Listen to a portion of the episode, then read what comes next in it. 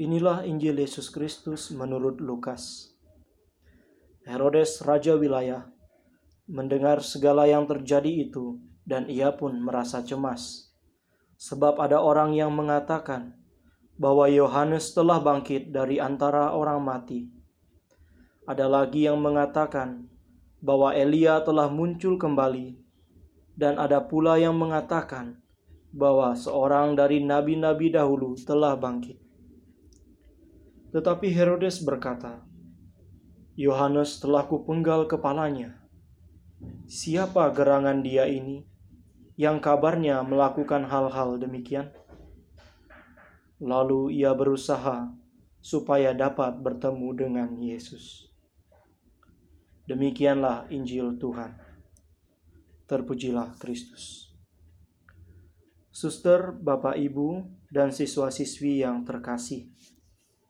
Dari kisah di atas, kita dapat menyadari bahwa setiap manusia merindukan kebenaran. Kebenaran yang diceritakan dalam kisah tadi ialah Yesus Kristus.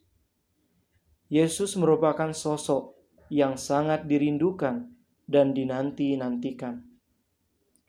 Kedatangan Yesus membawa berkat, kesembuhan, kegembiraan, dan kebenaran sehingga pada zaman itu Yesus dianggap sebagai pribadi yang hebat. Kehebatan Yesus ini didengar oleh Herodes, dan ia penasaran dengan sosok atau pribadi Yesus ini. Rasa keingintahuan Herodes makin besar karena banyak orang yang mengatakan bahwa Yesus adalah Yohanes Pembaptis yang telah bangkit. Bahkan ada juga yang mengatakan bahwa Yesus adalah Elia dan salah seorang dari para nabi. Mendengar kehebatan Yesus ini, Herodes menjadi cemas hatinya. Kedatangan Yesus bukanlah sebuah kerinduan bagi Herodes, melainkan sebuah kecemasan dan ketakutan. Ia takut akan kebenaran yang terungkap di dalam diri Yesus Kristus. Herodes tidak bersikap rendah hati terhadap kebenaran tentang Yesus. Ia menutup mata dan hatinya. Saudara-saudara yang terkasih, sering kali kita bersikap seperti Raja Herodes.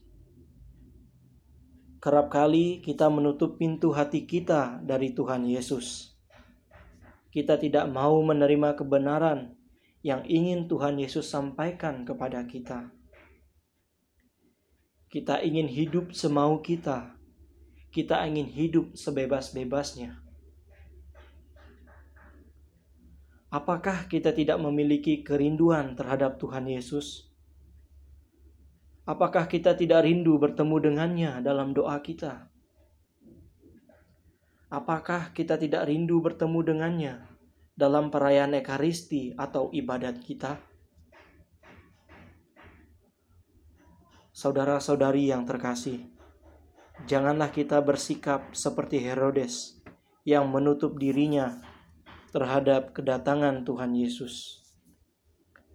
Janganlah kita merasa cemas akan kebenaran-kebenaran yang Tuhan Yesus wartakan kepada kita marilah kita bersama-sama membangun kerinduan terhadap Tuhan Yesus dan dengan rendah hati menerima apa yang Tuhan Yesus ajarkan kepada kita. Amin.